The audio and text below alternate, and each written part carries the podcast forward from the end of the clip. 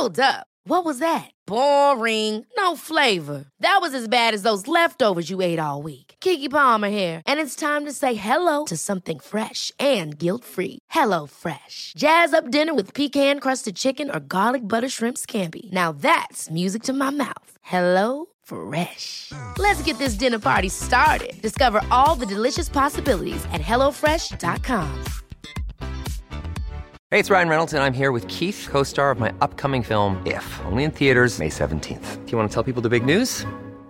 All right, I'll do it. Sign up now and you'll get unlimited for $15 a month in six months of Paramount Plus Essential Plan on us. Mintmobile.com slash switch. Upfront payment of $45 equivalent to $15 per month. Unlimited over 40 gigabytes per month. Face lower speeds. Videos at 480p. Active Mint customers by 531.24 get six months of Paramount Plus Essential Plan. Auto renews after six months. Offer ends May 31st, 2024. Separate Paramount Plus registration required. Terms and conditions apply if rated PG.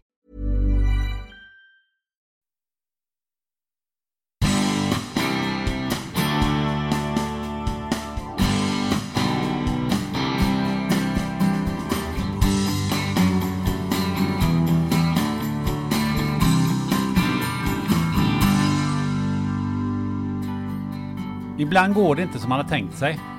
Känns temat igen? Egen sjukdom och sena avhopp har präglat arbetet med spännande möten de senaste veckorna. Men sån är verkligheten och då får man anpassa sig. Visst, jag hade kunnat hoppa över ett avsnitt, men lovat är lovat. Så istället för en ny gäst så får du fyra kortavsnitt från spännande samtal som jag haft med poliser under de senaste åren. Jonas Trolle är kriminalpolisen som avslöjade Kapten Klänning ett högt polisbefäl som ägnade sig åt sexuella övergrepp. Numera är Jonas chef för Centret mot våldsbejakande extremism. Lena Ljungdahl är före detta spaningspolisen som utbildar skolor och företag i säkerhetsarbete, driver podden Över min döda kropp och gör succé som krimförfattare. Maggie Tedla jobbar som ingripande polis mitt i den så kallade verkligheten. Här får du en inblick i hennes vardag. Och slutligen Johan Hed, dialogpolisen som har tydliga åsikter kring koranbränningar, yttrandefrihet och politikernas inblandning i polisens arbete.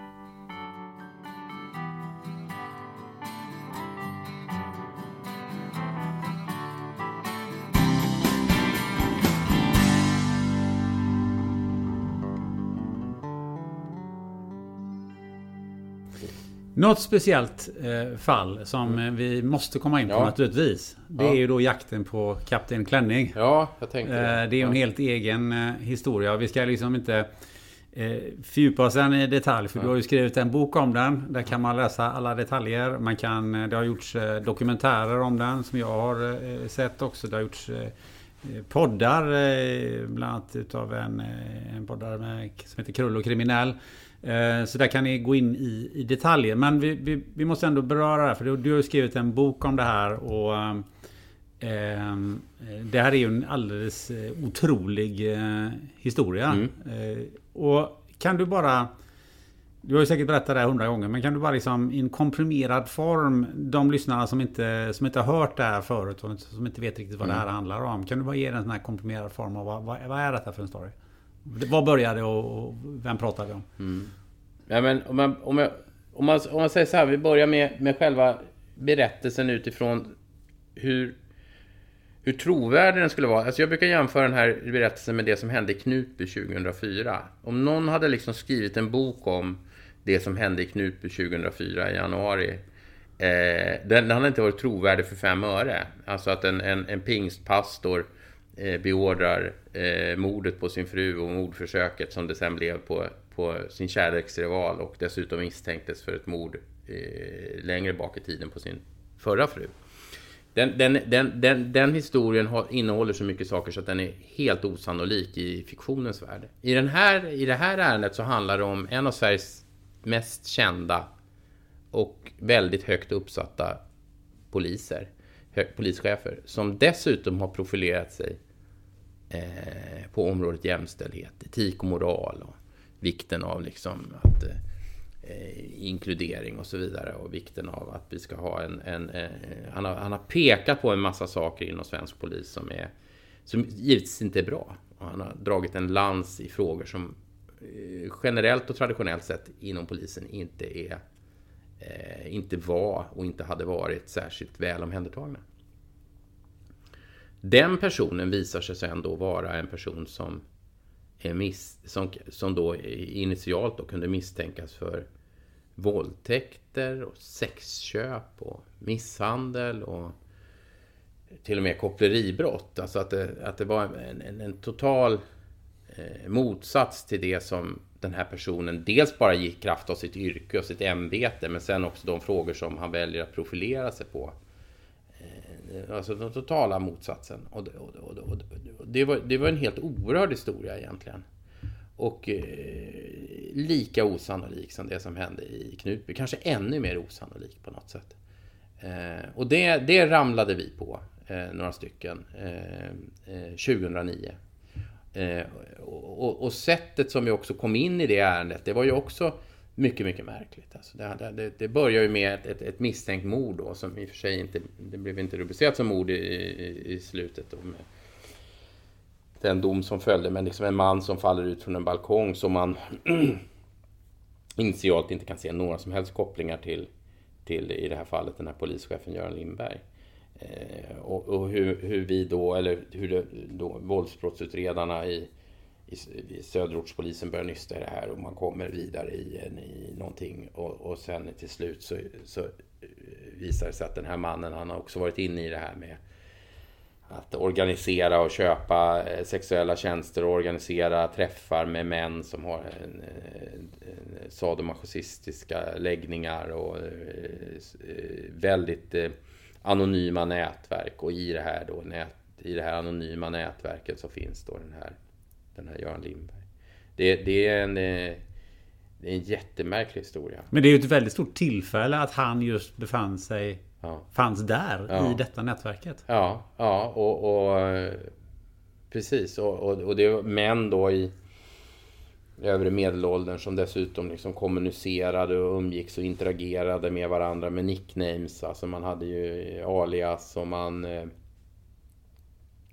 man utnyttjade tjejer som inte visste vilka de här männen var egentligen och som inte kanske levde socialt sett på ett sätt så att man hade exempelvis sett den här polischefen på TV som andra människor skulle kunna ha gjort eller hade någon känsla av att han blev eh, fick massa utmärkelser för sitt jämställdhetsarbete eller vad det nu kan vara. När i den här historien insåg du att detta är faktiskt Göran Lindberg? Ja, alltså... För, för i början ja, måste du ha tänkt att liksom, ja, fan det här är ju inte sant. Nej, det kan ja, inte precis. vara så. Ja, ja, precis. Nej, men alltså, det fanns egentligen, det fanns egentligen, eh, det fanns egentligen flera hållplatser under den där historien där man liksom när det gick upp för. Det första var ju när vi liksom identifierade en eh, vi hade ett, en målsägande som omtalade då att, att, att, hon hade varit utsatt för en högt uppsatt polischef och att, att, att den här personen fanns med i en artikel i Dagens Industri. Och sen så hittar då min, eh, min arbetskamrat Immi då den här eh, tidningen och där, där, när hon bläddrar igenom och det finns bara en artikel om en högt uppsatt polischef i Dagens Industri under det tidsintervall som gällde och då är Göran Lindberg. Ja, men då, då är det första gången som man inser liksom att vad fan, det här kan nog stämma. Och sen när, det, när vi får klart för oss efter ett antal veckor att ja, vad fan, han har en, en, eh, han har en, en kontantkortstelefon. Eh, en, en, en oregistrerad kontantkortstelefon som han helt, helt uppenbart använder. Och den telefonen den går bara eh, på nummer som och, och sådana här eh, telesextjänster. Ja, då, då var det nästa hållplats. Va? Sen när vi började lyssna på telefonavlyssning ännu lite längre fram när, när man hör då hur han liksom gör upp om ett möte med två kvinnor och han ska ha in ytterligare någon man och han ska se till att få in pengar och såna här saker. Eh, och sen samma dag så dyker han faktiskt också upp på det här mötet och då vid det tillfället så gör med spanarna väldigt mycket av nyfikenhet för att se om han dyker upp. Då var det väl på något vis som att, ja men vad fan, det är ju så här. Då, då fattar man ju det faktiskt. Eh, men det, var, det, det kom liksom gradvis på något vis. Men sen är det också på något vis att jag, jag, jag, jag blir alltid skeptisk för de här människorna som blir nästan fanatiska åt något håll. Det, det, är, det är lite hemskt det där att alltså människor som han var ju otroligt liksom profilerad i det här med jämställdhet och han var så otroligt eh, eh liksom rättrådig och eh, etisk och moral och allt det här. Alltså de som, de som är så enormt hårda i det där. På något vis så... Jag blir mindre förvånad liksom när, när täcket rycks bort och det, det ser annorlunda ut. Jag säger inte absolut inte att det alltid är så, men, men just det där att när man väljer att sätta sig på jävligt höga taburetter då, då, då är, kan det vara någonting under där som inte är så snyggt. Men vad, vad tänker man eh, när, när det här upptäcks? Vad tänkte du då? Tappade du liksom eh, allt förtroende för, för mänskligheten? Eller det måste ju kännas som att ja, men, vem som helst mm. kan ju vara misstänkt för vad som helst. Mm, Eller blir du liksom ex, ännu mer sådär att att man är misstänksam mot allt och alla? Nej, men det, nej, jag, jag blir inte det. Alltså, och det, det, är väl, det är väl ganska märkligt, för det där har vi pratat mycket om hemma, just det där att Nej, men jag, för, för, jag vet att en del andra som har den bakgrund som jag har, de blir ju mer och mer misstänksamma och de blir liksom... Eh, men jag, jag har nog snarare blivit åt det där hållet att, att jag tittar mycket på sannolikhet och liksom kalkylerar med olika risker. Vi var inne på det innan, där med den här pragmatismen och sånt. att Nej, men jag tänker så här att ja, men okej, nu, nu var ju, men han är ett undantag. Han är inte normen. Eh, eh, samma sak med sexköparna, de är inte normen. Alltså, man brukar prata om att det är någonstans mellan 8 och 14 procent tror jag det är som någon gång, någon gång i sitt liv har köpt sexuella tjänster. Ja, men det är fortfarande en stor majoritet som aldrig har gjort det. Överhuvudtaget. Ja, men då är ju det normen. Samma sak, jag menar, jag, jag vet när, jag, när min dotter var liten så jobbade jag i, i, vi bodde och jag arbetade i, i, på samma ställe. Alltså jag utgick som ordningspolis på samma ställe där vi bodde och då ibland så eh, kunde man ju möta folk i centrum när man gick och handlade och sånt där som mm, jag vet särskilt någon gång vid något tillfälle så mötte jag någon som en kille som han var dömd för våldtäkt mot barn. Det var en pedofil alltså. Och här kommer jag med min lilla dotter och Ja, men, men, men, men då är det ju så att jag råkar veta att den där killen är dömd för våldtäkt mot barn. Det är ingen annan här inne i centrumanläggningen som gör det. Och sannolikheten att han ska göra någonting i centrumanläggningen, den är minimal. Alltså den är, den är obefintlig i princip. Så att jag råkar bara ha en vetskap, men det innebär inte att samhället är farligare för den sakens skull. Eh, eh,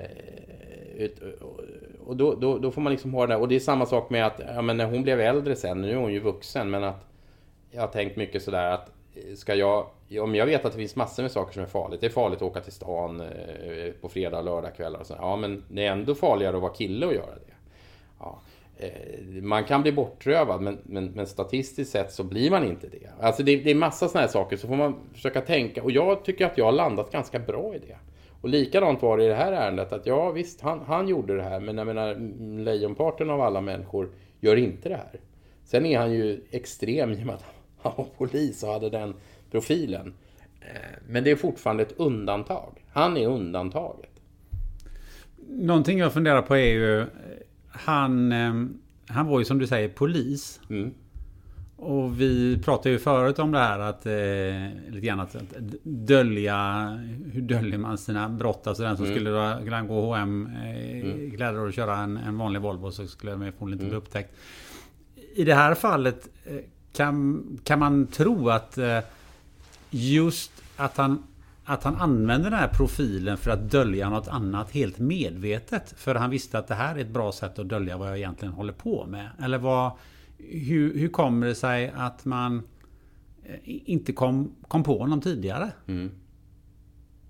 Ja, jag, det här, det här, eftersom han har ju aldrig svarat på den frågan. Han har ju aldrig liksom tagit bladet för munnen själv. Men jag, jag tror att jag tror att, att eh, det fanns liksom två delar av den här människan. Och jag tror inte att det var en medveten strategi. Att jag gör...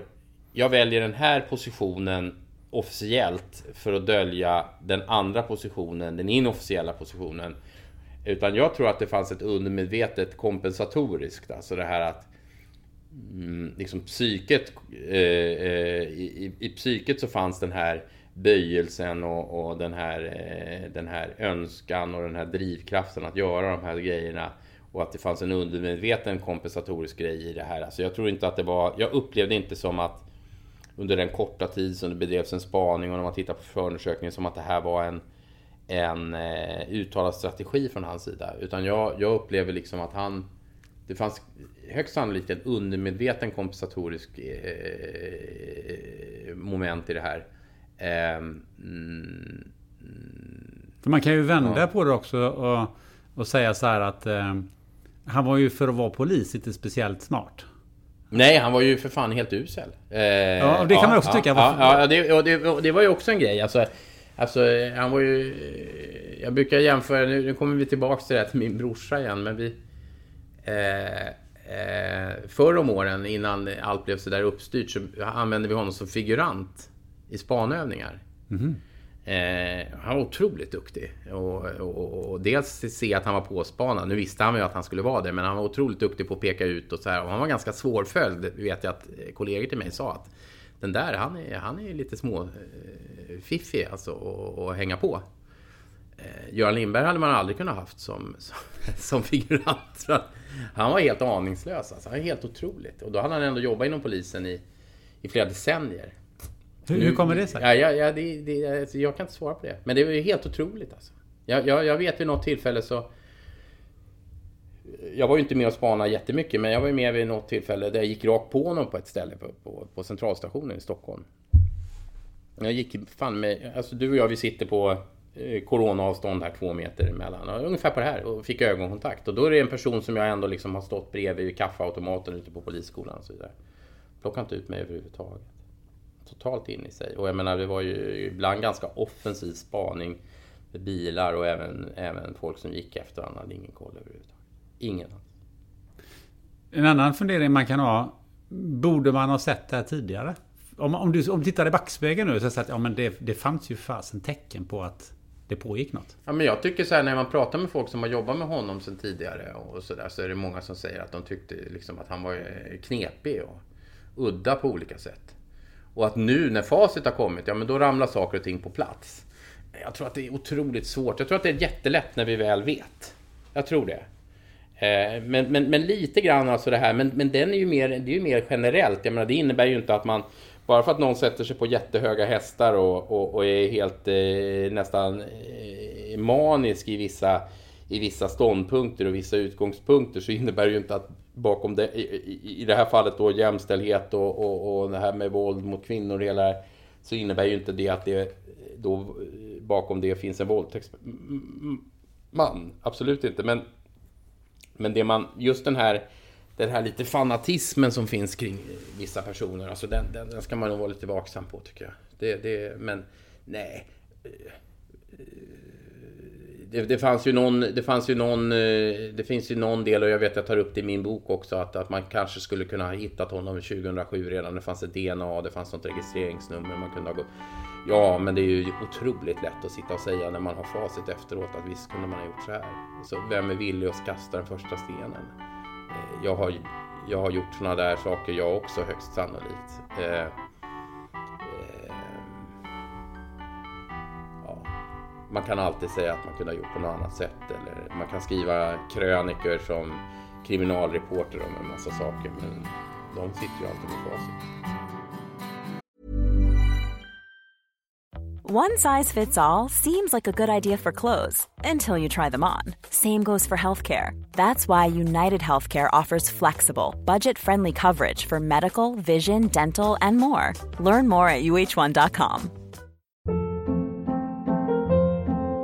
Hold up. What was that? Boring. No flavor. That was as bad as those leftovers you ate all week. Kiki Palmer here, and it's time to say hello to something fresh and guilt-free. Hello Fresh. Jazz up dinner with pecan-crusted chicken or garlic butter shrimp scampi. Now that's music to my mouth. Hello Fresh. Let's get this dinner party started. Discover all the delicious possibilities at hellofresh.com.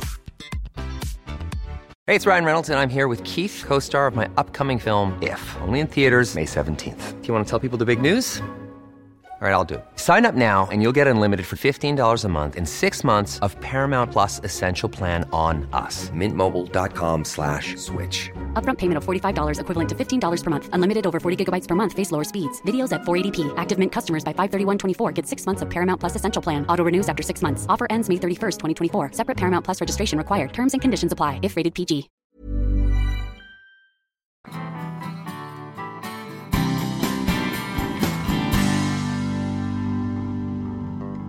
Hur blir man en bra spanare? Mm. Jag som då har varit nationell instruktör då i spaning bör ju veta det svaret. Och vissa säger, kan man bli en bra spanare eller har man det från början?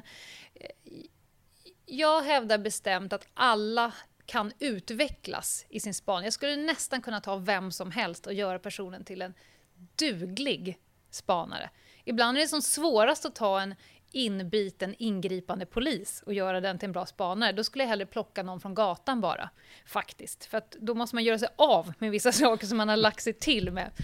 Men en bra spanare är någon som är jävligt mentalt spänstig. Som inte har någon som helst kontrollbehov. Som inte behöver kunna försöka läsa in i framtiden. Utan det dyker upp saker runt nästa hörn och du har kanske en halv sekund på dig att ta ett beslut och agera på det du har framför dig. Så att en, en spänstig hjärna, kreativitet, uthållighet eh, och en väldigt långtgående brottsutredande tanke. Du måste förstå i varje situation vad krävs för den här brottsutredningen och vad är rätt beslut att göra i, i liksom denna sekund. För det är ingen som kommer kunna säga det till dig. Och sen ska det vara oerhört tillfreds med att bara vara med dig själv. och det är ju jag. Jag vill helst aldrig vara med någon annan. Jag är med mig själv och så betraktar jag folk. Det, det ska man gilla som spanare. Du ska inte vara alltför social. För du är ju inte så mycket med andra människor. Men hur lär man sig det här? Vad är det för, en, vad är det för grejer? Vad, vad gör man egentligen? Eh, ja, det, vissa saker lär man sig genom att jobba som polis. Det spaning är en sån här funktion inom polisen där, dit du inte kan fladdra in som civilanställd. Utan eh, du måste ha en långtgående brottsutredande tanke. Du måste ha varit polis under ett, ett bra gäng med år för att fatta. Eh, sen så finns ju spaningsutbildningar där man lär sig alla delar, alla moment som man använder inom spaning. Allt från kommunikationen till olika metoder man använder om man spanar någon via bil eller kommunikation, alltså kollektivtrafiken eller buss. Eh, man går och sådär. Eh, och sen lär man sig ju det genom att göra det. Det är ett hantverk. Det tar många år innan du blir en riktigt bra spanare.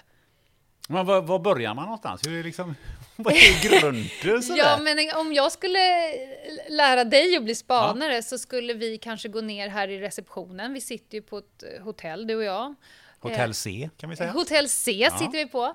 Då skulle vi nog gå ner här i receptionen och sen skulle jag nog kanske säga till dig att jag kommer peka på en person som checkar ut.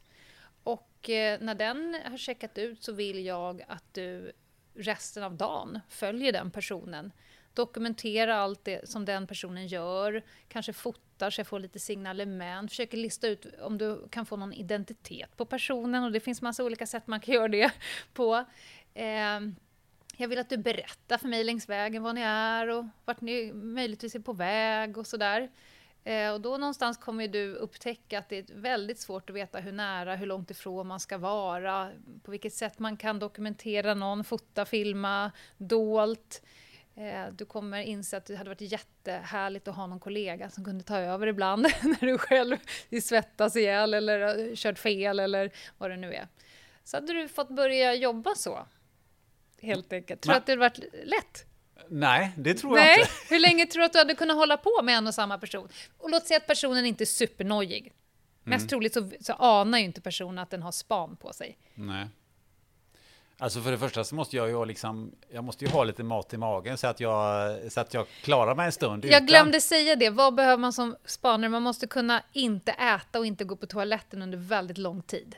Stor blåsa stor blåsa och så kanske ett par sådana här gel eller vad det är man ja, kan ha i, ja, i absolut, absolut. Men, men handlar det ju också om att manipulera andra människor? Alltså jag tänker så att om jag ska komma i närheten av den här personen så kanske den vad vet jag, sätter sig någonstans och jag behöver komma närmre eller liksom, ja. eller hur, hur, hur... Ja, jag vet inte hur jag ska säga det här utan att låta som en fullblodspsykopat, men jag är nog en proffsmanipulatör. Eh, inte, eh, inte manipulera själva personen som du pratar eller som du ska spana på. Eh, men om personen går in, låt säga på en lunchrestaurang, här hotellet bredvid, och jag säger åt dig att jag skulle vilja se vad den här personen gör där inne och om hon, säger vi, träffar någon, pratar med någon så vill jag höra det och sådär då kanske du behöver manipulera sällskapet som sitter på bordet bredvid så pass mycket så att de godkänner att du slår dig ner vid deras bord där de har en dejt. Utan att de förstår varför och utan att den du spanar på tycker att det ser udda ut. Så att, att snabbt... Så här, människor som väldigt snabbt kan köpa sig själv rätten att vara kvar på en ganska orimlig plats. Det är ju på något sätt att manipulera tid, människor och omständigheter till din fördel hela tiden. Men, men kan du inte avslöja vad, vad ska jag säga till de här då som om vi är ute på en Ja, dejt här, då- nu ska jag sätta mig Ja, bredvid dem. Men då kan du, jag kan inte säga så här, om du själv hade suttit på en dejt Mm. och det hade kommit en person, vad hade den personen behövt säga för att du hade tyckt att det vore okej att du höll dig kvar vid deras bord lite för länge när det finns lediga bord? Visa polislägg. Ja, men det är uteslutet. Det kommer en spanare aldrig göra. Nej.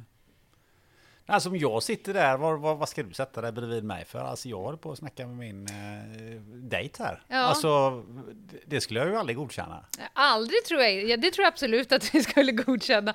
Det, nu kommer det ytterligare en sak som man är bra på som spanare. Att kunna läsa människor väldigt snabbt. Finns det två bord så kommer jag ganska snabbt läsa människor. Vad har jag eh, störst framgångsfaktor?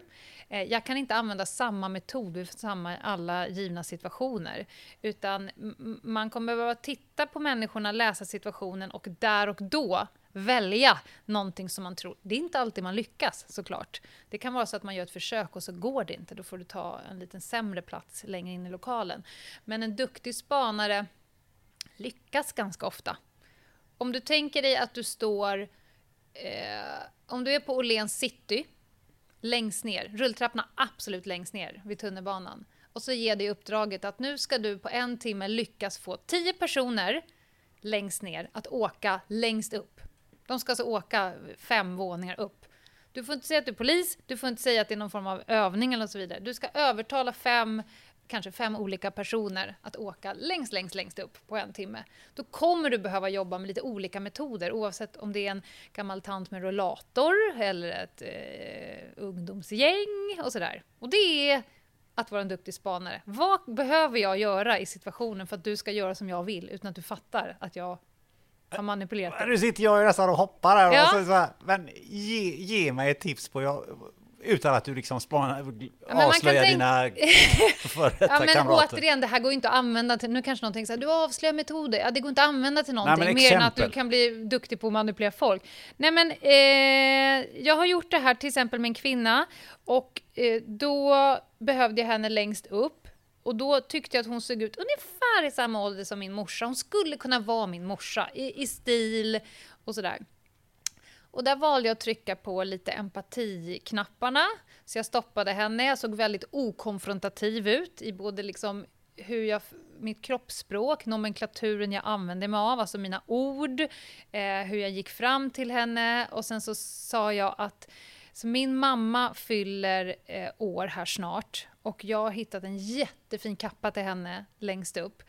Men jag vågar inte köpa den, det är inte, vi är inte i Stockholm, alltså öppet köp är inte ett alternativ, jag måste verkligen bli rätt. Och du är jättefin och framförallt så är du exakt lika stor som min mamma. Skulle du kunna tänka dig att följa med mig upp och prova den här kappan? Och hon, ba, hon vart själaglad. För de allra flesta människorna, vi ska komma ihåg att de allra flesta vill eh, hjälpa till. Vi, vi är sådana som människor. Inte alla. Det finns ett gäng rövhattar där ute. Men om man, om man trycker på rätt knappar så tycker folk om att vara till lags och hjälpa till. Det är därför jag gör ju ibland också såna här penetrationstest i byggnader där företag köper en tjänst av mig. Att kan du kolla hur, om du kan komma in i våra liksom, sekretesskulvertar, om du kan ta dig in i chefredaktören. Så här. Och jag lyckas ju varje gång och det är inte för att jag är så oerhört bra, eller ja det också, men folk vill hjälpa till. De visar mig vägen in i sekretessrummet om man trycker på rätt knappar. Och det är lite så här att de förväntar... Alltså, om man spanar på någon som är kriminell, då vet jag att de letar efter poliser. De letar ju aktivt efter spanare runt omkring sig. Då behöver jag lista ut vad är det de letar efter och så behöver jag placera mig så långt ifrån det. Eh, och är det en företag som vill veta hur säkra våra lokaler? Ja, men vilka är era antagonister? Vad är det ni eh, har skyddat er mot? Och sen så, förklar- så ser jag ju till att se ut på ett helt annat sätt. det, för att då blir det väldigt, väldigt lätt. Och det är ju en nyfikenhet av mänskliga beteenden skulle jag säga som ligger i grunden till att man kan kratta manegen för sig själv. Hade jag, hade jag satt på mig en svart luva och någonting över ansiktet, då hade ju ingen släppt in mig såklart. Ja, för det, för, det, det för mig lite i tanken eh, till, jag tror att det var på SVT som man hade en programserie om dataintrång. Ja. Ehm, och det som fascinerade mig där med, med det är IT-säkerhet och så vidare, att de gav sig alltid in i lokalen och, så, och så kopplade de upp, lekte de rörläggare eller något annat då, och så kopplade de upp sig mot wifi där och sen så fick de tankat av det och sen kunde de göra sina intrång. Så det var inte frågan om att man liksom bombade dem med grejer utifrån utan oftast så gjorde man ett fysiskt intrång först. Ja. Penetrationstest, eh, som jag nämnde, det gör man ju oftast fysiskt och IT-mässigt samtidigt. Alltså, jag gjorde till exempel ett penetrationstest på en av bankerna nere vid Stureplan. Eh, och då eh, går ju jag in fysiskt och jag buggade deras eh, eh, mötesrum där de hade sina private banking-möten, samtliga rum. Jag satte en grej i deras kopiator som gjorde att allting de kopierade kom även till mig. Eh, jag fotade deras tavla, de hade sina känsliga grejer. Men också fotade jag baksidan av deras datorer och så vidare och skickade då till den som skulle göra eh, det forensiska, det IT-mässiga penetrationstestet. Så man, man ska tänka sig att antagonister som vill en illa, de kommer inte bara göra en sak, utan de kommer jobba parallellt. Om jag kan lyckas stjäla en dator från de anställda på lunchen, då är det lättare att göra den IT-mässiga penetrationen. Så att eh, ja, båda delarna. Men, men fysiskt hjälper absolut. Jag menar, om du hör allting de säger, ser allting de gör och får alla deras papper utskrivna även till dig, då har du ju kommit ganska långt. Kanske inte behöver ta in datorn, även om det kanske är ännu lättare. Men det kan jag ingenting om. Jag har papperskalender. Jag är inte en IT-buren person. Eh, du nämnde det ju förut här att ehm, trots att du inte jobbar som spanare längre så, så, så är spanarhjärnan igång. Eller, Mm. Oh ja. eller, eller, men, men rent praktiskt sitter du då på en, eh, ja men säg på tunnelbanan och så sitter och spanar in folk då. Och. Ja. och, vad, vad är det du lurar på då? Nej, men det, gör- jag kan liksom inte hjälpa det, utan det kommer ske, det har ingen som helst syfte, mer än att jag ett, tycker att det är skitroligt. Eh, jag gör ju fortfarande spaningsinsatser, men icke polisiärt. Så det finns rätt mycket företag och så som behöver hjälp med fysisk spaning. För om man ska ta reda på hur någonting ligger till så kan du bara komma till en viss nivå av att sitta hemma, sitta vid ditt skrivbord och eh, jag menar, vi lever i ett extremt offentligt land. Du går att hitta på rätt mycket saker om folk via nätet. Eh, därför att de själva lägger ut det. Men eh, vissa behöver liksom veta mer. Är det faktiskt så här att personen bor på den här adressen, jobbar på det här jobbet, lever på det här sättet och, då- och då eh, kan jag ibland behöva hjälpa till. Så att, dels det, men framförallt så tittar jag på folk för att jag tycker att det är kul. Alltså nu sitter jag och tittar på dig, du sitter framför mig på tunnelbanan kanske. Och så får jag känslan av att du, du är jättenervös. Och då börjar min hjärna så här, vad är det han gör som får mig att tro att han är nervös? Så tittar jag på dina handrörelser, käkrörelser, hur du tittar. Så använder jag den informationen. Okej, det här är liksom en kontext där du kan få en annan person att känna att du är nervös. Och så kan jag planka det, så kan jag använda det någon annan gång när jag behöver spela nervös, illamående, nykär eller vad det nu är för känslig palett som jag behöver.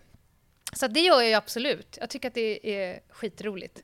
Sen är det också en sån där... Eh, min man är också för detta spanare. Vi kan ju absolut, när vi åker ut från stora eh, marknaden där vi bor, när vi har varit och handlat, så åker vi ut och så kommer en bil från andra håll och åker in bakom oss. Då tittar vi på varandra och så bara, äh, fy fan vad dåligt, de skulle ha väntat två bilar. Vi fattar ju att det där inte är en spanare, men man, man tittar på världen på ett annorlunda sätt. Men hur är det två spanare som Ja, nej, det är inte alls bra. Men jag är lite bättre på att manipulera än vad han är. Så att, ja. Men då blir jag lite nyfiken, om du sitter där på, på tunnelbanan eller vad det nu Mm. är för någonting, med en massa människor eller är det på, sitter på ett torg och sådär. Kan du då plötsligt säga, vänta lite nu, den här personen är troligtvis ganska farlig. Eller Ja, den här det- personen är, det här är någonting på gång. Ja, eh, ja det är det ju. Men det, och det är nog inte kanske specifikt för spanare. Det skulle jag nog säga är generellt för poliser. Alltså att man har en, en eh, snutradar som vi kallar det. Det går ju both ways. Det har ju även vissa kriminella. Men känslan av att nu har jag landat i någonting, det är något som pågår, till exempel kan jag se om någon är påverkad av narkotika eller att det är en överlåtelse av någonting som sådär. Att man är, vi brukar säga att man kan de eh, brottsspecifika beteendena. Jag kan ju på långt avstånd se eh, vilken typ av brott du eventuellt håller på med eller vilken typ av drog du säljer. Hur, hur, ser du det? Ja, men vissa, vissa preparat, om vi tänker narkotika, vissa preparat eh, gör saker med kroppen så att jag kan se på långt håll ett spretande finger eller att du har din kupade hand och håller du på och gör en joint. Alltså, det varje sak man gör eh, skälper ju över eh, tecken på kroppen. Eh, och det, varje polis, om man öppnar en dörr vid en husrannsakan kan man nästan redan på dörrmattan avgöra ungefär vilken typ av brottskategori. Man lär sig. Eh, sen ska man ju vara ödmjukt medveten om att det är rätt mycket fördomsbaserat. Så att man måste ha en, ha en öppen dörr för att det kan vara också helt fel. Men, men det... Ja, jag, jag kan nog eh, upptäcka skeenden långt innan eh, andra människor gör det. För att man har den typen av blick och intresse såklart. Man har en vakenhet, en, sår, eller en känslighet för vissa saker. Men kan du då, om du sitter mitt emot två personer, två män mm. på, på, på tunnelbanan, mm. kan du säga den här personen är grovt kriminell och den här jobbar på kontor på någon sta, statlig myndighet? Jag, jag skulle med någon viss sannolikhet kunna säga det. Jag har absolut möjligtvis fel. Det är också en sak man lär sig att eh, eh allt är inte riktigt som det ser ut. Men eh, den här magkänslan som man knappt vet vad det är, det är någon form av fördomar, erfarenhet, kunskap, sannolikhetslära. Den har ju orimligt ofta rätt, faktiskt. Eh, och man är ute och går på stan, återigen till min man, och vi ser någonting så tittar vi på varandra så här 100 procent, här säljer de heroin, eller vad det nu kan tänkas vara. Eh, så att, så är det ju, att man kan titta på människor på ett visst sätt. Men ja, det kan ju också vara fel. Man får vara öppen för det. Eller som Jonas Trolle sa, som jag refererat mm. tidigare redan, sa så att men kriminella är ju dumma i huvudet. Alltså den dagen de börjar köra... Typiskt Jonas! ja, men den dagen de börjar köra Volvo och ja. köpa kläderna på ja. H&M då ja. har vi jädra med problem. Ja.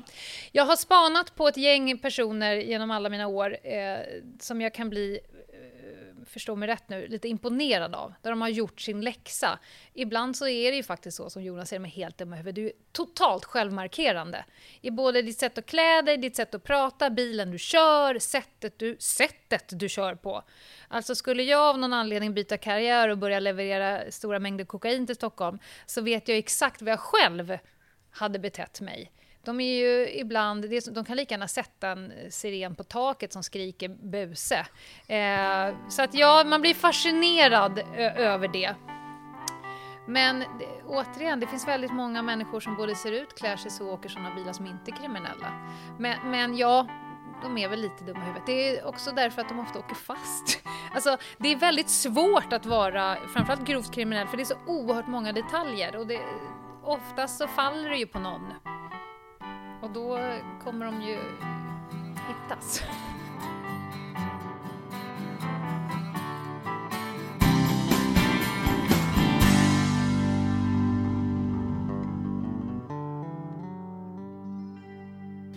Jag tänkte börja lite i eh, där jag faktiskt fick kontakt med dig första gången. Eh, mm. För det var ju så att jag eh, eh läste en story eh, av dig på LinkedIn som fångade mig. Och eh, när jag tittade längre ner så hade den ju fångat 25 000 till.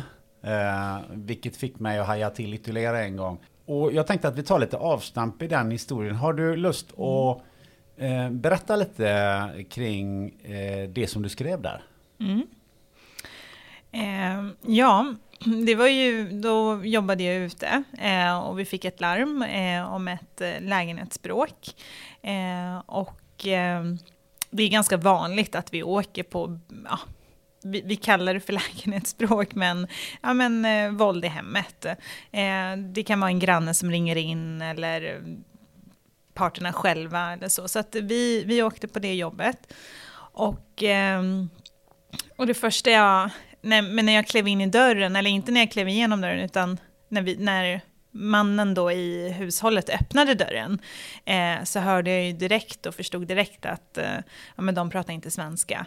Eh, och eh, vi hade ju hört lite skrik, vi brukar ofta lyssna innan vi går in, innan vi knackar på.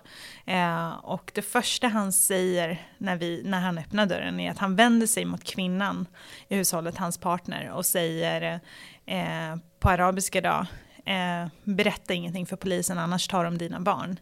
Eh, och det reagerade jag på på en gång.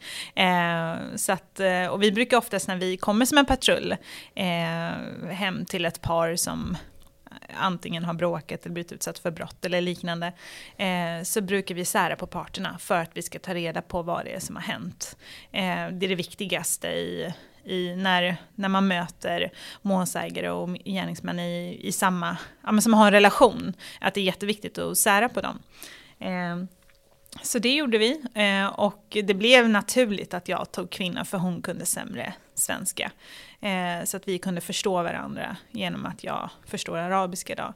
Eh, och då började jag med att försöka ja, skapa ett förtroende genom att berätta att jag hade hört honom säga det och eh, förklarade lite att eh, ja, men här i Sverige så för att man pratar med polisen eller berättar att man har blivit utsatt för brott så innebär det inte att, eh, att polisen eller socialtjänsten kommer att ta barnen ifrån dig.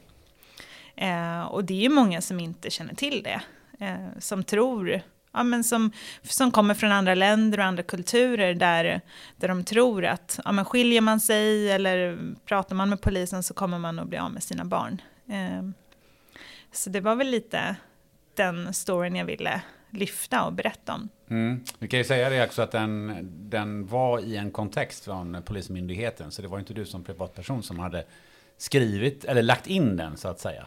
Mm. Eh, men eh, jag funderar lite på det här. Ehm, för det har man ju hört för flera tillfällen att man är rädd att man blir av med, med barnen och, och, och, att man kanske har en annan relation till myndigheter och polis än vad, än vad vi är vana vid här i, i, i Sverige. Eh, vad, hur, hur, hur, är det, hur ser den relationen ut som man har oftast när man kommer från de länderna? Ja, alltså om jag ska tänka på min egen familj så mina föräldrar eh, kunde ju säga sådana exempel när vi var små och även än idag säga att amen, socialtjänsten tar barnen ifrån en i Sverige. Eh, och, och, tror fortfarande att det är så. Eh, medans har man växt upp här eller har koll på hur Sverige funkar så, så, så är ju socialtjänsten till för att stötta och hjälpa föräldrarna och se till eh, ja, men, hjälpa framförallt barnen, men se till att de har en trygg uppväxt. Och eh, eh, många tror att de bara finns för att de ja, men, kanske ska ta barnen ifrån en. Eh, men förstår inte att man kan söka hjälp hos dem om man behöver hjälp. Så många söker ju inte hjälp hos socialtjänsten för att de är rädda att om de berättar om ett problem som de kanske har med sitt barn så, så kanske de blir av med sina barn istället för att se det mer som, som hjälp. Men är det något kulturellt man har med sig eh, hit då? Att man har den här misstänksamheten? Ja, men det tror jag. Eh, I och med att mina egna föräldrar har det med sig hit eh, så tror jag att det är det kan se ut lite olika från länder man kommer ifrån, men att man inte har koll på sina egna rättigheter och skyldigheter i ett land man befinner sig i och i Sverige och hur, hur samhället funkar. Ehm, och att man inte litar på myndigheter för att man ser dem mer som ett hot än att se dem som det här är någon som, som kan stötta mig, eh, som jag kan få hjälp ifrån. Men eh, du skrev också att eh, din kunskap har hjälpt dig i, i många andra situationer. Har du några andra exempel där, där det här eh, var viktigt att du både kunde språk och din kulturella bakgrund? Ja, det finns ju många exempel. Eh, men om jag ska dra ett exempel så, så var det en insats som pågick där eh, Eh, anhörig eller bekant till en familj ringde eh, polisen, eller 112 då, eh, och meddelade att eh, tjejen, lilla dottern i familjen, jag, jag minns inte om hon var sju eller åtta år, eh, han som ringde in var ju inte så bra på svenska, så när han ringde in så sa hon ju att hon hade ont i underlivet. Eh, och att det, det fanns blod eller liknande i underlivet. Och det tolkades väldigt allvarligt då. Eh, och man började direkt tolka det som sexuella övergrepp eller våld. Ja, ja sånt, sånt där. Och... Eh, och det blev en stor insats och jag var inte med i den här insatsen från början. Utan, eh, och det, det som var var att det här var ju under tiden eh, som vi hade fått in väldigt många flyktingar från Syrien och Irak. Och eh, den här familjen bodde i ett flyktingboende i ett i ett hotell som hade hyrt ut rummen då till de här familjerna. Och ehm, när jag kommer dit senare i insatsen så, har man, så har, är det jättemånga poliser på plats och man har särat på, på alla parter, man har särat på barnet från sina föräldrar eh, och man vaktar pappan då för att man misstänker att han har gjort någonting mot, mot den här tjejen. Eh, och det är allvarlig stämning. Och jag är den enda som förstår arabiska då, så när jag kommer dit så Ehm, så pratar jag med pappan och han är jätteupprörd och förstår inte varför eh, han behandlas som en misstänkt och menar på att de ringde för att de ville ha hjälp. Eh, och sen så känner jag själv att det är något som inte stämmer och eh, då är det ambulanssjukvårdare som är med den här lilla flickan och undersöker henne. Och de tycker också att det är något som inte stämmer. Eh, så när jag pratar med flickan och med mamman och pappan så visar det sig att eh, den här flickan har urinvägsinfektion. Men hon har haft så ont eh, och haft så svårt att gå på toa och haft jättejätteont så till slut så känner föräldrarna att de vet inte vart de ska liksom vända sig så de ringer 112 för att få hjälp med vård för henne. Eh, och det samtalet har ju tolkats då som att föräldrarna har gjort någonting mot, mot den här lilla flickan. Och sjukvården på ambulansen, de tycker ju också att eh, allt stämmer överens med en urinvägsinfektion. Eh, så det, då får jag ju lite borsta av och förklara, alltså hela insatsen avbryts ju. Jag får förklara att ja, men det har blivit ett missförstånd. Eh, förklara för alla parter och för den som ringde in, men de var ju jätte, jätte, jätte upprörda. Eh, men det var ju för att dels när man pratar arabiska så kan det låta väldigt aggressivt. Eh, så att de hade upplevt som pappan som väldigt aggressiv och kanske inte förstått vad han säger eller vad föräldrarna säger och vad den lilla flickan säger. Så att det, ble, det blev ett stort missförstånd och föräldrarna blev utmålade av andra familjer i det hotellet. Så att, eh, men allting handlade om att en liten flicka som hade urinvägsinfektion och behövde bara åka in och få lite hjälp med det.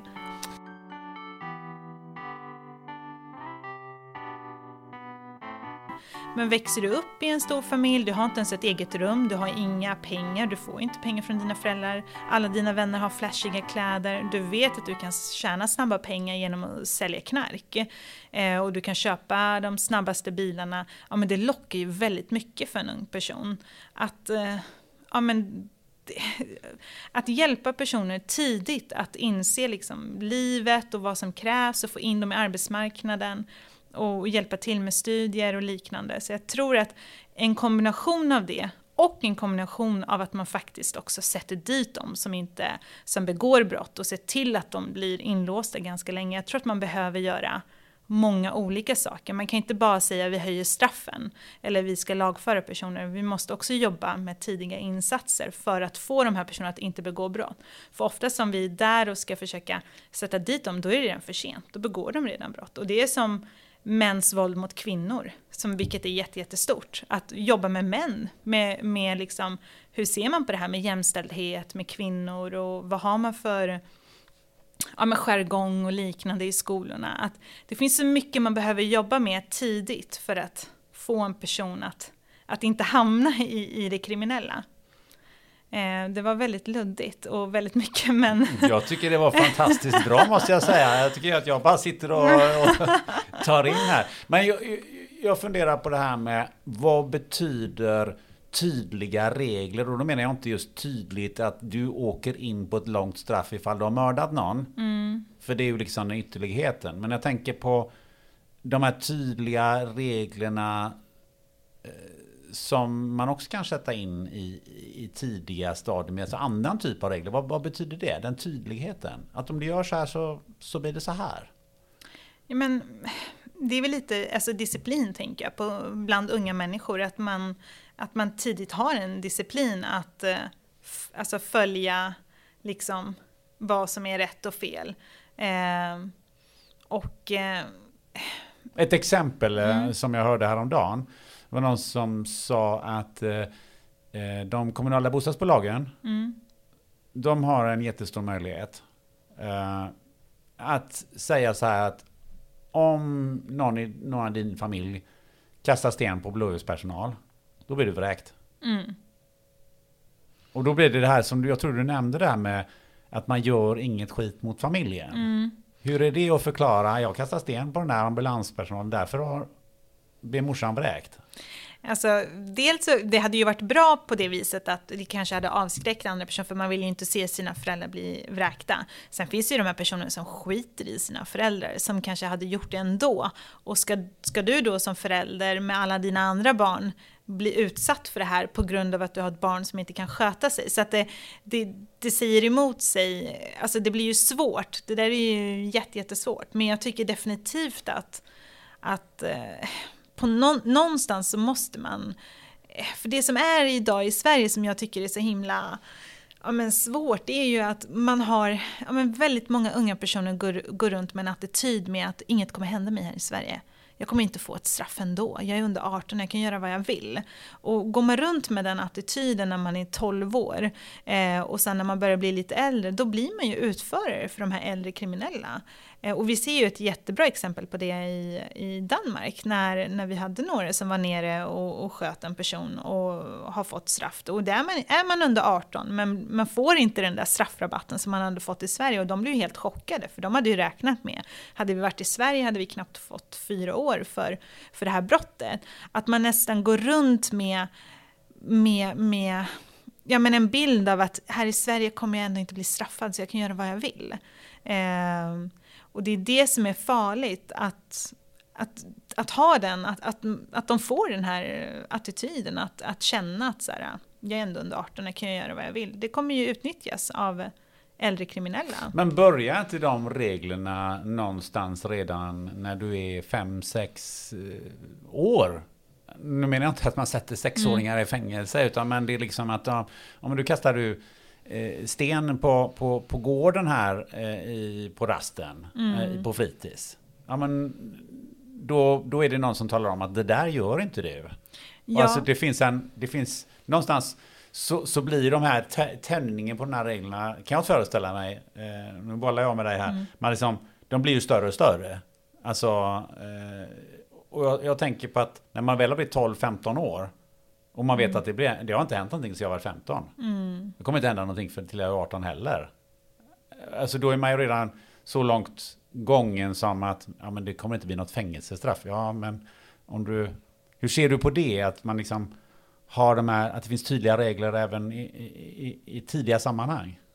Alltså det, är- det är ju jätteviktigt. Det är ju, alltså de, det är ju för att man inte blir sedd och bekräftad när man är i den åldern. Att så här, man har inte någon som faktiskt vågar säga åt en. Alltså säga att man är busig och kastar sten eller vad det än är.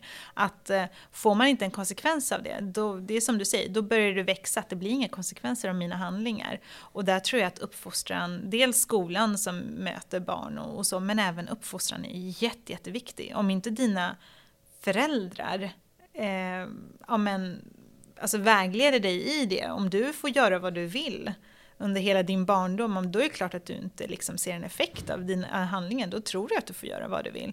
Eh, och det kan ju också vara väldigt svårt om du har väldigt många barn, att se det. Det kanske inte är någon som uppmärksammar att du, alla de busiga sakerna du gör.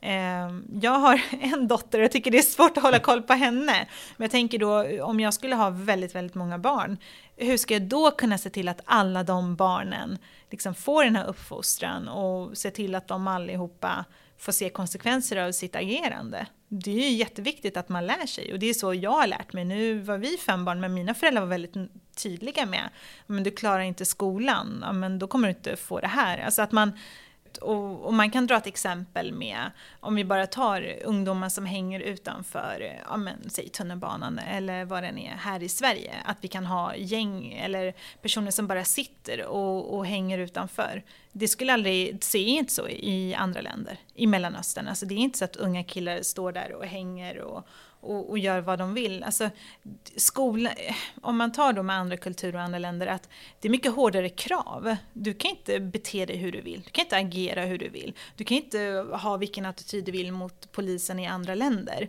Men här i Sverige, där kan du säga ganska mycket till en lärare eh, eller till en vuxen människa utan att det blir en konsekvens av det. De tappar nästan respekten för vuxna människor.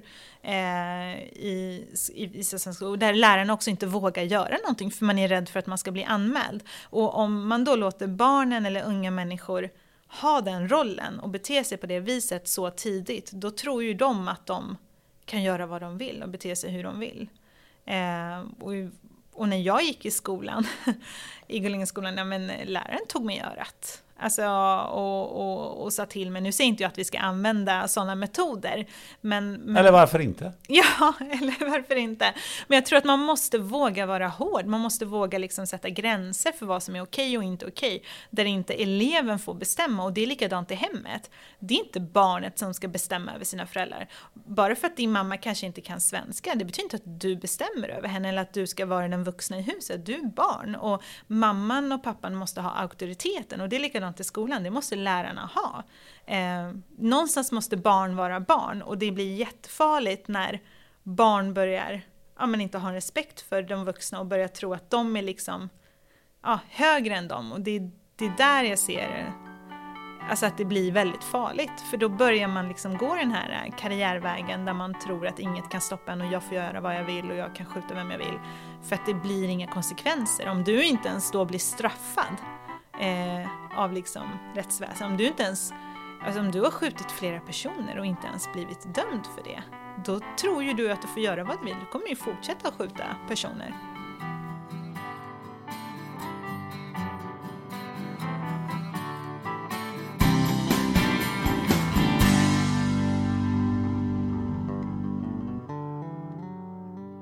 Men kan man neka demonstration till, demonstrationstillstånd om man är rädd för eh, att det orsakar, orsakar upplopp?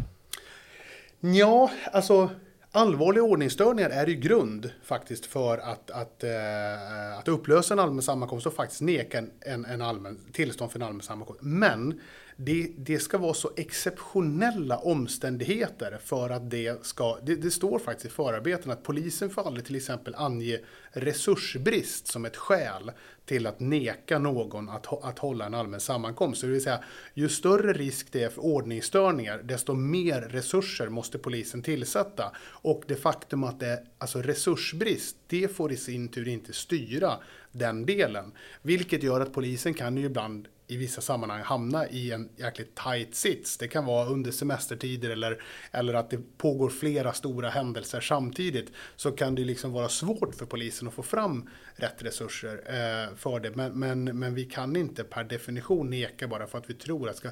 Om man säger så här. Om det finns en gruppering som vid flera tillfällen där, där de som söker tillståndet, att de själva har orsakat jäkla massa ordningsstörningar. Då skulle det kunna vara så att man kan neka dem ett tillstånd. Men inte om det är så här att det är andra än de som har sökt tillståndet som orsakar ordningsstörningar. Alltså om du söker ett tillstånd och det blir en jäkla massa människor. Alltså om, om du söker tillstånd och håller en manifestation där dina meningsmotståndare beter sig riktigt illa och orsakar enorma ordningsstörningar. Så kan ju inte det hindra, det ska inte hindra dig i fortsättningen. Du ska fortfarande få det tillstånd för du har inte stört ordningen. Skulle vi göra det, att vi låter andra kunna störa ut vissa politiska aktörer, då, då, det är något som vi brukar prata om häcklarens veto. Då får ju den som häcklar ett veto att bestämma vilka åsikter som, som, som får förekomma. Då kommer man in på en viktig sak som ju pratas ofta om massmedialt. Och det är ju tyvärr det här alltså många, det finns en uppfattning om att om jag tar anstöt av någon annans åsikter, då, då måste den, den, den andres åsikter begränsas. Men det, det faller ju också på sin egen orimlighet att om jag, om min personliga subjektiva uppfattning om att någons eh, någons åsikt är stötande för mig personligen så kan ju inte det ligga till grund för att den personens yttrandefrihet som är skyddad i grundlagen ska begränsas. Tyvärr finns det exempel där man kan uppleva att så är fallet, men, men så får det inte vara. Ehm, jo, men vi har ju i närtid en, en, eh, en dansk vid namn Rasmus Paludan som ju eh, bränner en och annan eh, koran på offentlig plats och haft tillstånd till det också. Men sen har nekats tillstånd. Det borde ju vara ett exempel på exakt det du säger här. Ja, det är ju inte, det är inte ett brott i Sverige att bränna en koran. Det är inte ett brott i Sverige att kritisera en religiös uppfattning. Det kan vara ett brott att, att kritisera människorna som tillhör den religiösa uppfattningen, men det är inte ett brott att kritisera religionen. Eh, och så länge man inte har begått ett brott eller stört den allmänna ordningen så ska ju inte den personen, i det här fallet Rasmus Paludan, ska ju inte begränsas i sin yttrandefrihet. Och det finns ju nu, kommer flera och flera eh, utlåtanden från, från förvaltningsdomstolar runt om i landet som talar om att så ska det vara. Du har ju ändå eh, skapat väldigt mycket upplopp och några har blivit oerhört arga. Eh, har man någonsin funderat på om det här är, skulle vara någon sorts eh, eh, vad ska man säga, hets mot folkgrupp eller förtal eller någonting sånt? För jag misstänker att det är så det uppfattas utav de som, de som inte tycker att han ska... Att bränna, att bränna en koran är prövat flera gånger i svenska domstolar om det är att se som, som hets mot folkgrupp. Resultatet blir detsamma varje gång. Det är inte att se som hets mot folkgrupp enligt svensk lag. Det finns alltså ingen, det finns ingen, varken någon bok eller någon flagga eller någon, någon pryl som har ett särskilt rättsskydd i Sverige i, i den delen. Varför blir människor så väldigt arga på honom? Den, den frågan måste jag ju passa till de som faktiskt blir arga på honom. Men du Eh, har kanske haft dialog med dem? Absolut, det har jag haft. Vad, vad säger de? Alltså jag, jag, vill, jag vill ju helst inte tillskriva andra människor eh, några åsikter. Det, det får de redogöra för själva. Men, men eh, det ter sig som väldigt uppenbart att, att eh, den typen av aktivitet som är- att bränna en koran innebär väcker otroligt starka känslor. Och renderar uppenbarligen i stora ordningsstörningar. Vilka människor är det som deltar i de här upploppen? Uh, ja, ja, så jag, det, det är ju så här. Jag kan ju inte tala om exakt vilka individer som, som har varit där, men om vi kan, snart kan vi göra det. För då kan vi ju titta på vilka det är som är dömda för brott i samband med det. Men om vi tittar på de som jag vet just nu är, står åtalade för, för brott i samband med eh, den här typen av händelser så finns det både tidigare straffade men framförallt eh, påfallande många som, som tidigare är ostraffade bland de som är åtalade. Varför är det så?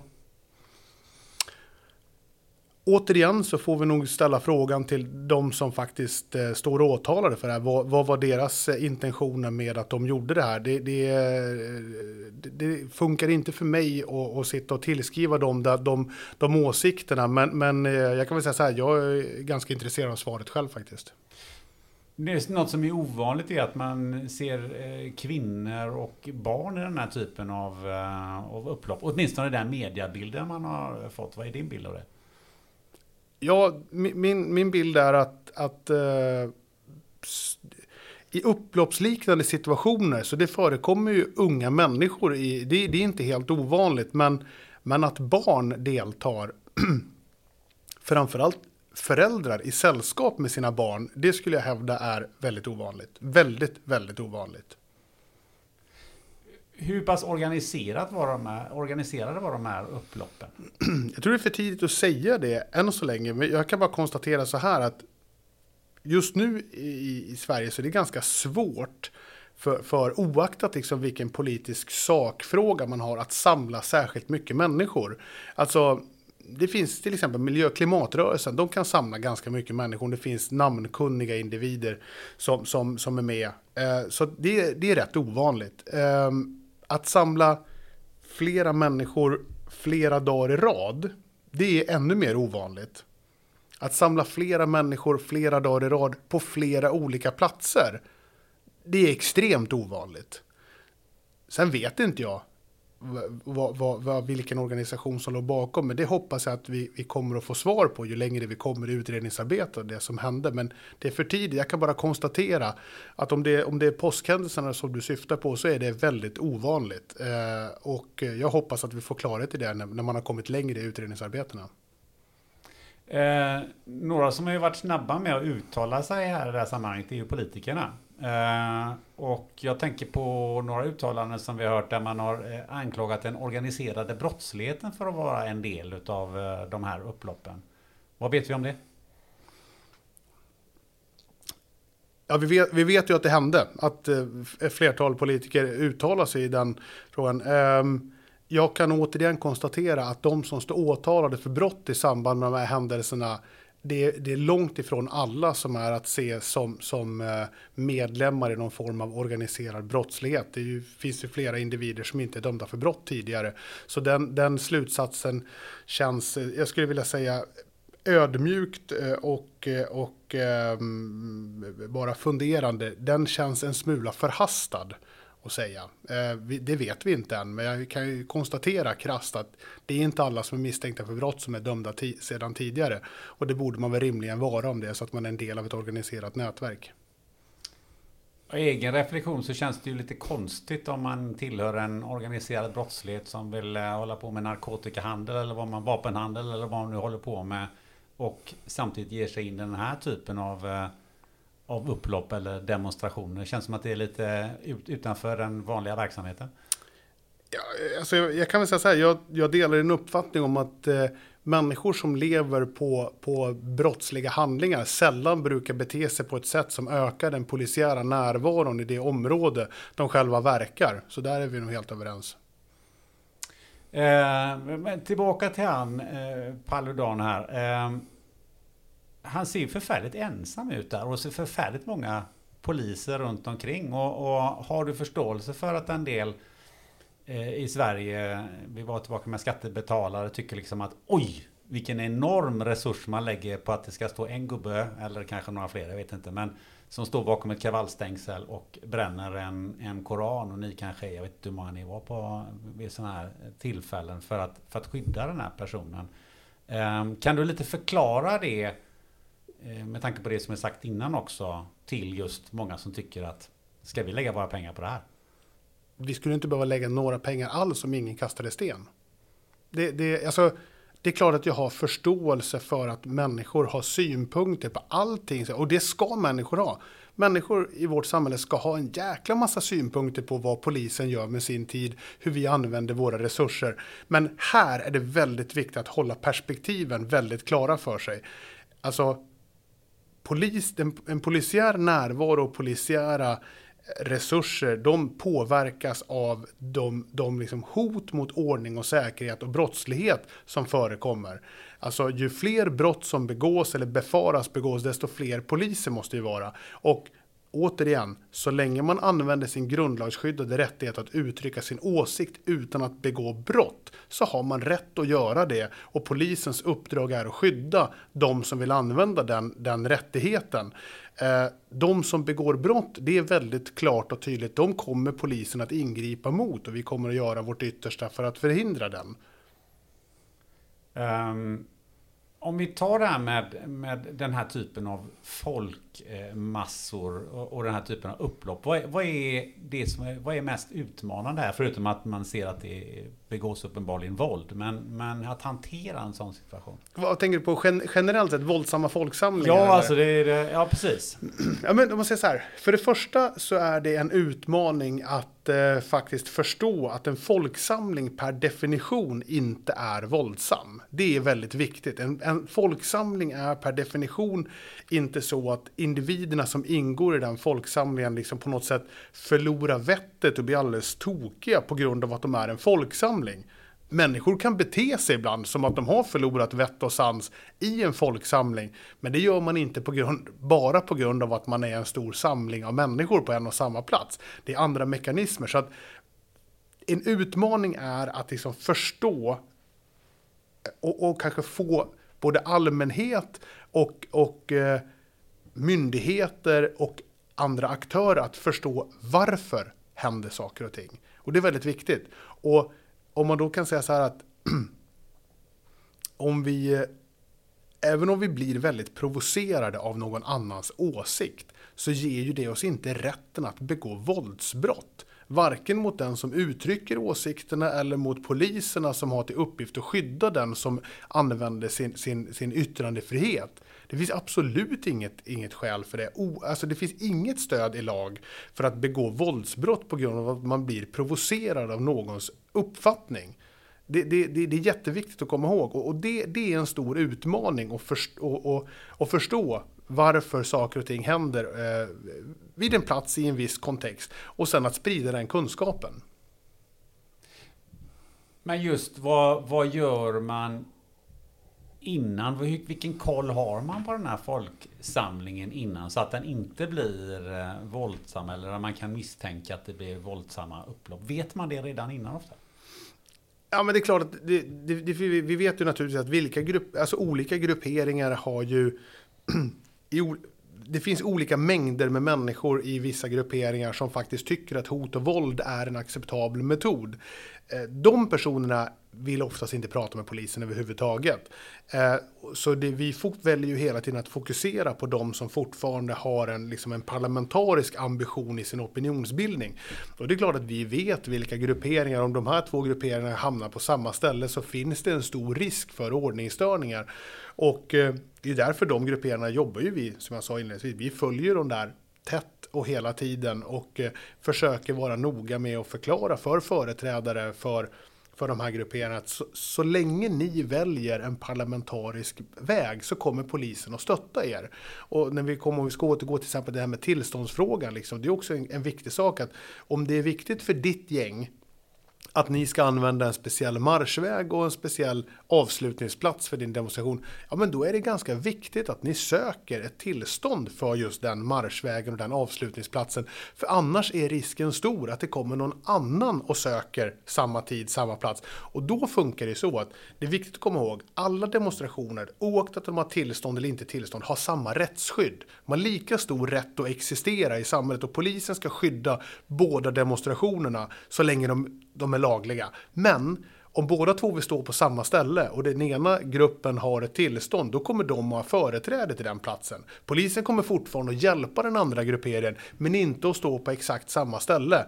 Utan då är det den som har tillstånd som har ett företräde. Och det är ju typ den typen av, av, av diskussioner och samtal vi hela tiden för med de här grupperingarna. Och de som ofta använder det offentliga rummet för att uttrycka sina åsikter, de har ju örnkoll på det här, de vet det här. Det här eh, med det som du företrädde, dialogpolis och, och, och samtal. Eh, hur framgångsrik är det? Jag anser att det är väldigt, väldigt framgångsrikt. Det, det, finns, det finns många exempel på många miljöer där, där eh, vi har jobbat länge med grupperingar där vi börjar arbetet så är det väldigt ofta väldigt våldsamt, det är väldigt stora ordningsstörningar. Men får vi, och det är viktigt, nu menar jag inte bara dialogpolisen, alltså dialogpolisen det är liksom en del i hur polisen arbetar för att vara demokratifrämjande och demokratistärkande. Men om vi lyckas med det här som vi var inne på för ett tag sedan med konfliktreducerande åtgärder, då, då sparar ju samhället enorma resurser ställer precis frågan nu, varför måste vi lägga ner jättemycket polisresurser för att skydda en individ? Eh, eh, ja, det är på grund av att andra individer begår våldsbrott i samband med att den här individen eh, uttrycker sina åsikter. Får vi människor att sluta begå brott i samband med att uttrycka sina åsikter så sparar ju samhället enorma resurser, både på minskat antal poliser som behöver vara på plats, minskat antal skadegörelse och inte minst minskat antal skadade människor. Det kostar ju jättemycket för ett samhälle att få skadade individer hela tiden. Det är, och inte minst det mänskliga lidandet naturligtvis. Men du, nu kommer den eh, intressanta frågan. Det är inte direkt, direkt det som våra politiker idag efterfrågar utan där har man ju vattenkanoner, gummikulor och tårgas. Mm. Som mm. åtgärder för att hantera det som exempelvis då mm. hände vid eh, påskupploppen. Det är inte direkt dialog som man pratar om här. Nej, eh, det är det inte. och det är flera politiker som har frågat oss det också. Och tårgas har ju svensk polis redan rätt att använda. Och, och eh, alltså om man säger så här, polistaktiken, den skulle jag vilja att man överlåter till polisen att an, och, och, att faktiskt bestämma över. Och jag anser faktiskt att vi med rätt förutsättningar så är vi väldigt duktiga på att hantera även väldigt våldsamma situationer. Även om vi måste se till att, det är klart, vi har ju vi har ju begränsade resurser. Eh, och det kanske det vi ska titta på kanske inte att vi ska ha, ha eh, mer våldsamma hjälpmedel. Men vi ska nog se till att vi har en adekvat resurs som, som vart som helst i landet kan faktiskt hantera svårare och mer komplexa situationer av den här karaktären när där någons åsikt väcker starka känslor. Men definitivt, det, det, det jag förväntar mig av av våra folkvalda, det är att man faktiskt ska ta diskussionen. Vad är det som, är, varför sker det här i samhället just nu? Vad, vilka, vilka krafter är det som styr det? Vad är det, vilka är de bakomliggande orsakerna? Och sen inte minst tycker jag så här, vi måste ju kunna resonera, vi måste ju väl ändå börja i den änden så här. Vad ska vara acceptabelt i vårt samhälle? Vad är, det för, vad är liksom lägsta nivån för liksom de regler som vi gemensamt har kommit, eh, kommit överens om? Där någonstans måste ju den förväntar jag mig att den politiska diskussionen måste ta sitt avstamp. Att prata om liksom de yttersta åtgärderna för att stävja våldsamheter ja, det är ju inte, det är ju inte raketforskning egentligen. Det, det, kan vi ju reda ut. Men vi måste ju börja i andra änden. Vad fasen är det som orsakar det här? Och vad kan vi göra åt orsakerna? Inte hur ska vi hantera symptomen på det? Det, det, det är ju det är väl så med friskvård eller med, med, med eh, liksom brottsförebyggande arbete rent generellt. Titta på vad som orsakar problemen och, och liksom börja i den änden och, och för guds skull utgå från den lagstiftning som vi gemensamt har bestämt ska gälla i det här landet. Vi ska inte hålla på att hitta en rättsvårdande myndighet, ska, eller det allmänna generellt, ska inte hålla på att hitta kryphål i befintlig lagstiftning. Vi ska utgå från befintlig lagstiftning som den är tänkt att användas. Och så ska vi diskutera vad är det för mekanismer som orsakar olika typer av problem. Och sen ska vi naturligtvis också ha med oss en diskussion om vi misslyckas med att förebygga det här. Ja, det är klart att vi ska ha relevanta metoder för att hantera det här när det har skitit sig så att säga. Men, men, men innan vi har kommit dit så måste vi fasen börja i rätt ände och det saknar jag definitivt under det senaste halvåret här i Sverige. Och det, det är inte första gången jag saknar det heller i den här typen av diskussioner. Utan att så fort det blir liksom oroligheter någonstans i samhället då, då, då går man direkt på liksom metodlösningar för, för eh, ordningsmakten istället för att prata om liksom grundläggande orsaker. Vi kanske skulle kunna hitta betydligt listigare sätt att hantera de här problemen om vi började i rätt ände. Det är min bestämda uppfattning. Jag ska strax komma tillbaka till det med de grundläggande orsakerna, men med ledning av det du säger då, så att 100 eh, blodiga demonstranter hade inte förbättrat situationen? Alltså att, att människor börjar blöda, det, det, brukar väl generellt sett inte gagna någon överhuvudtaget. Sen så får man också tänka på vilken, vilken retorik man använder i, i känsliga lägen. Det finns ju mängder med exempel, i, inte minst här i Europa, där, där, där eh, både ledare och andra politiker har uttalat sig mycket, mycket vårdslöst i sådana här sammanhang. Och det kan ju i sig eh, bara späda på oroligheterna. Men, men jag, jag, jag skulle säga att jag har jäkligt få, få tillfällen där jag kan se att någons blöd blöd, någon som blöder skulle gagna en sån situation. Men om vi går tillbaka till, till grundorsaken. Vad ser du som ju har den här dialogen med de här grupperna och, och, och vad jag förstår får en ganska bred och, och, eh, och, både bred och djup bild utav vad som försiggår. Var, var ser du grundproblematiken och vad vi kan göra åt den? Alltså först och främst måste vi väl vara faktiskt helt överens om vad, det jag var inne på tidigare. Vad, vad, är, liksom, vad är det för samhällskontrakt vi har i vårt samhälle? Vad, vad är det vi, eh, vad, vad, är det vi eh, alla skriver under på ska gälla i vårt samhälle. Min personliga uppfattning är att respektera vår egen konstitution, alltså vår egen grundlag, i det här fallet regeringsformen. Det känns för mig som en ganska rimlig utgångspunkt och börja diskussionen. Att, för, för, det är någonting som, det är inte bara liksom någon form av, all, det, är, det är inga trivselregler på jobbet direkt vi har kommit överens om. Det här är ju för tusan våran egen grundlag. Det är, det är det här vi, hela vårt rättssamhälle vilar på. Jag tycker att det känns oerhört rimligt att börja eh, diskussionen där och se vad, vad, vad, kan vi kräva av människor i vårt samhälle eh, utifrån de gemensamma bestämmelserna som står i vår egen författning. Är det då ett problem med att man inte gillar de här bestämmelserna eller att man inte känner till dem? Det är ju ganska, det är ganska lätt att förklara dem tycker jag. Så det är klart att det allmänna har väl alltid en upplysningsplikt även om det faktiskt enligt svensk rätt är så att, eh, du har en skyldighet att och, och förstå lagstiftningen i vårt land.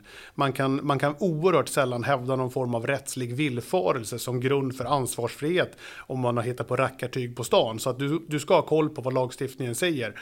Så att, eh, och det, alltså det faktum att man ogillar en regel och, och, och en bestämmelse Ja, det har jag full förståelse för och det kan man göra. Men här är det väl snarare, alltså generellt sett, när, när, när folk begår brott i samband med opinionsbildning så är det ju att man har jävligt dålig koll på vilka, vilka metoder som anses vara okej okay att använda i ett demokratiskt samhälle. För hot och våld, det har vi kommit överens om. Det är ingen, det är ingen tillåten och accepterad väg. Och, och där måste vi liksom hela tiden börja med att titta på, alltså de som gör fel i, i, i ett sådant sammanhang, det är de som begår brottet. Det är de som bär ansvar för effekterna av de här handlingarna. Vi, vi, har inte ett rättssamhälle som säger sig, men jag blev så provocerad så jag var tvungen att slå sönder en polisbil. Nej, det, det är inte de reglerna vi har. Och det måste vi vara väldigt tydliga med, det måste vi kunna diskutera. Men gör vi inte det? Diskuterar vi inte det idag? Om det är så att det diskuteras så har jag missat den delen av debatten och jag följer den debatten ganska noga. Okej, men vad ska vi göra då eh, istället? Ska vi gå ut i skolorna och, och diskutera det här? Eller var, var någonstans ska vi diskutera och hur ska vi diskutera det? Eh, eh naturligtvis, jag tycker det är en superbra grej att vi diskuterar i skolorna inte minst. För jag menar, det, någonstans där så, så, så, hjälper vi ju varandra och eh, komma in och förstå ett samhälle som, som, eh, som det är tänkt, som vi gemensamt har beslutat att vi vill att vårt samhälle ska se ut. Så skolan är väl ett jättebra tillfälle. Och, och är det så att eh, som alltid, om, om inte eh, barn får med sig hemifrån vad, vad, vad som gäller i ett samhälle så det är klart att det, det allmänna måste kliva in och hjälpa till där. Men man ska inte glömma bort heller liksom att hur vi pratar med varandra i bekantskapskretsar, på arbetsplatser, i skolor, i familjer och så vidare. Det är väl där någonstans vi måste försöka hitta någon form av gemensam värdegrund. Och det är svårt. Vi är 10 miljoner människor, tror vi, i det här landet. Vi har ju inte räknat folk på ett bra tag i det här landet. Men, men vi säger att vi har dryga 10 miljoner. Det är klart att inte alla kan skriva under på liksom Liksom allt vi tycker likadant. Men det är ju därför vi har ett sånt rättssamhälle som vi har. Och, och, och någonstans det vi inte kan backa ifrån, det är ju liksom den, den mest grundläggande värdegrunden i det här, formet, vår, i det här fallet våran grundlag, den kan vi liksom inte, vi kan inte börja göra egna tolkningar, vi kan inte börja sätta oss över att men jag tycker det här är så fånigt så att jag anser att, eller det här är så provocerande så jag anser mig ha rätt rätten att bekämpa den här åsikten med våld.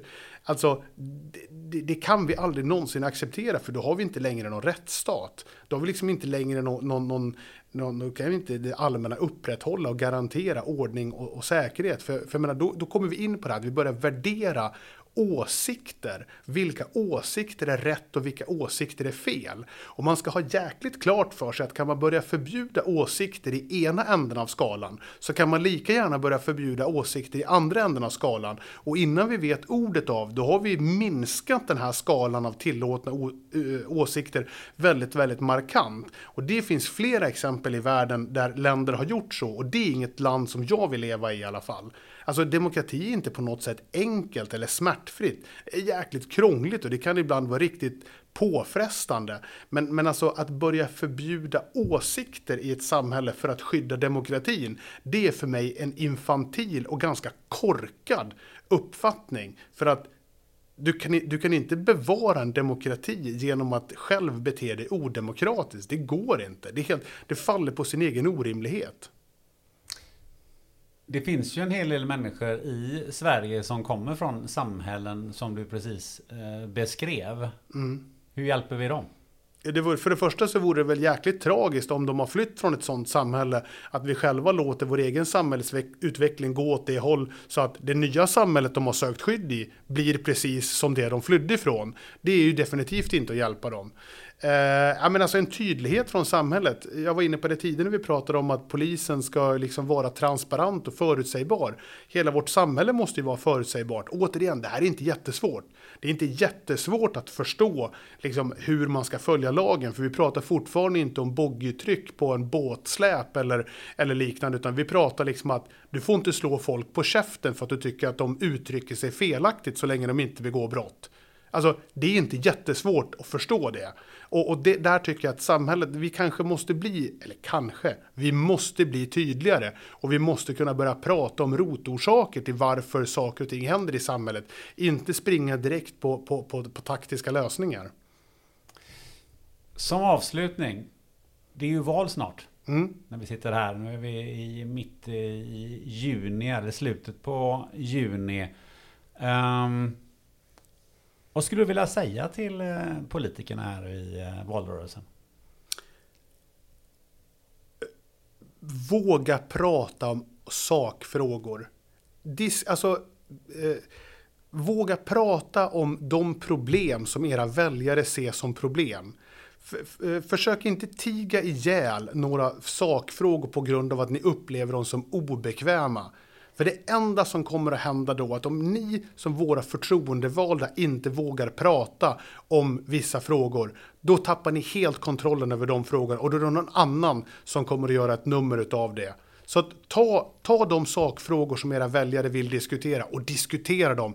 Håll inte på att etikettera era politiska motståndare med, med, med olika politiska färger liknande, utan diskutera sakfrågor. Försök vara lite mer färgblinda och lägg inte in så mycket känslor i det här utan diskutera sakfrågorna och försök hitta varaktiga lösningar som funkar för så många som möjligt.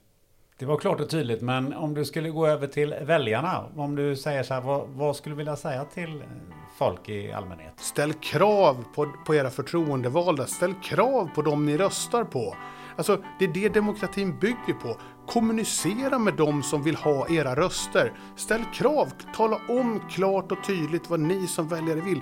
Alltså, vi måste förstå att vi har en otrolig makt i en demokrati. Det är vi som bestämmer vilka som ska ha majoritet på Helgeandsholmen i, i mitten på, på september i år. Det är vi som bestämmer det. Vi gemensamt bestämmer det. Och var tydliga med om ni tycker att de som ni vill rösta på inte tar upp de sakfrågor som är viktiga för er. Tala då om det för politiker. Det är deras skyldighet att lyssna på oss, deras väljare. Du har lyssnat till det 152 avsnittet av podden Spännande möten med mig Gunnar Österreich. Nästa gång vi hörs, då kommer en ny gäst. Hoppas jag. Men osvuret är bäst har det visat sig. Tills dess så vet du vad du gör. Du sätter dig med en vän, tar något gött att dricka och funderar på vad du gjorde sist när någonting inte riktigt gick som du hade tänkt dig. Ha det gött!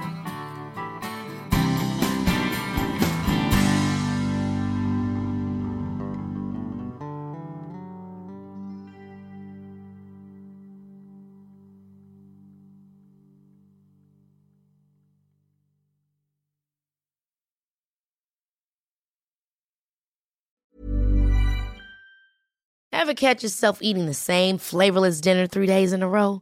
Dreaming of something better? Well, HelloFresh is your guilt-free dream come true, baby. It's me, Gigi Palmer. Let's wake up those taste buds with hot, juicy pecan-crusted chicken or garlic butter shrimp scampi. Mm. Hello Fresh. Stop dreaming of all the delicious possibilities and dig in at HelloFresh.com. Let's get this dinner party started.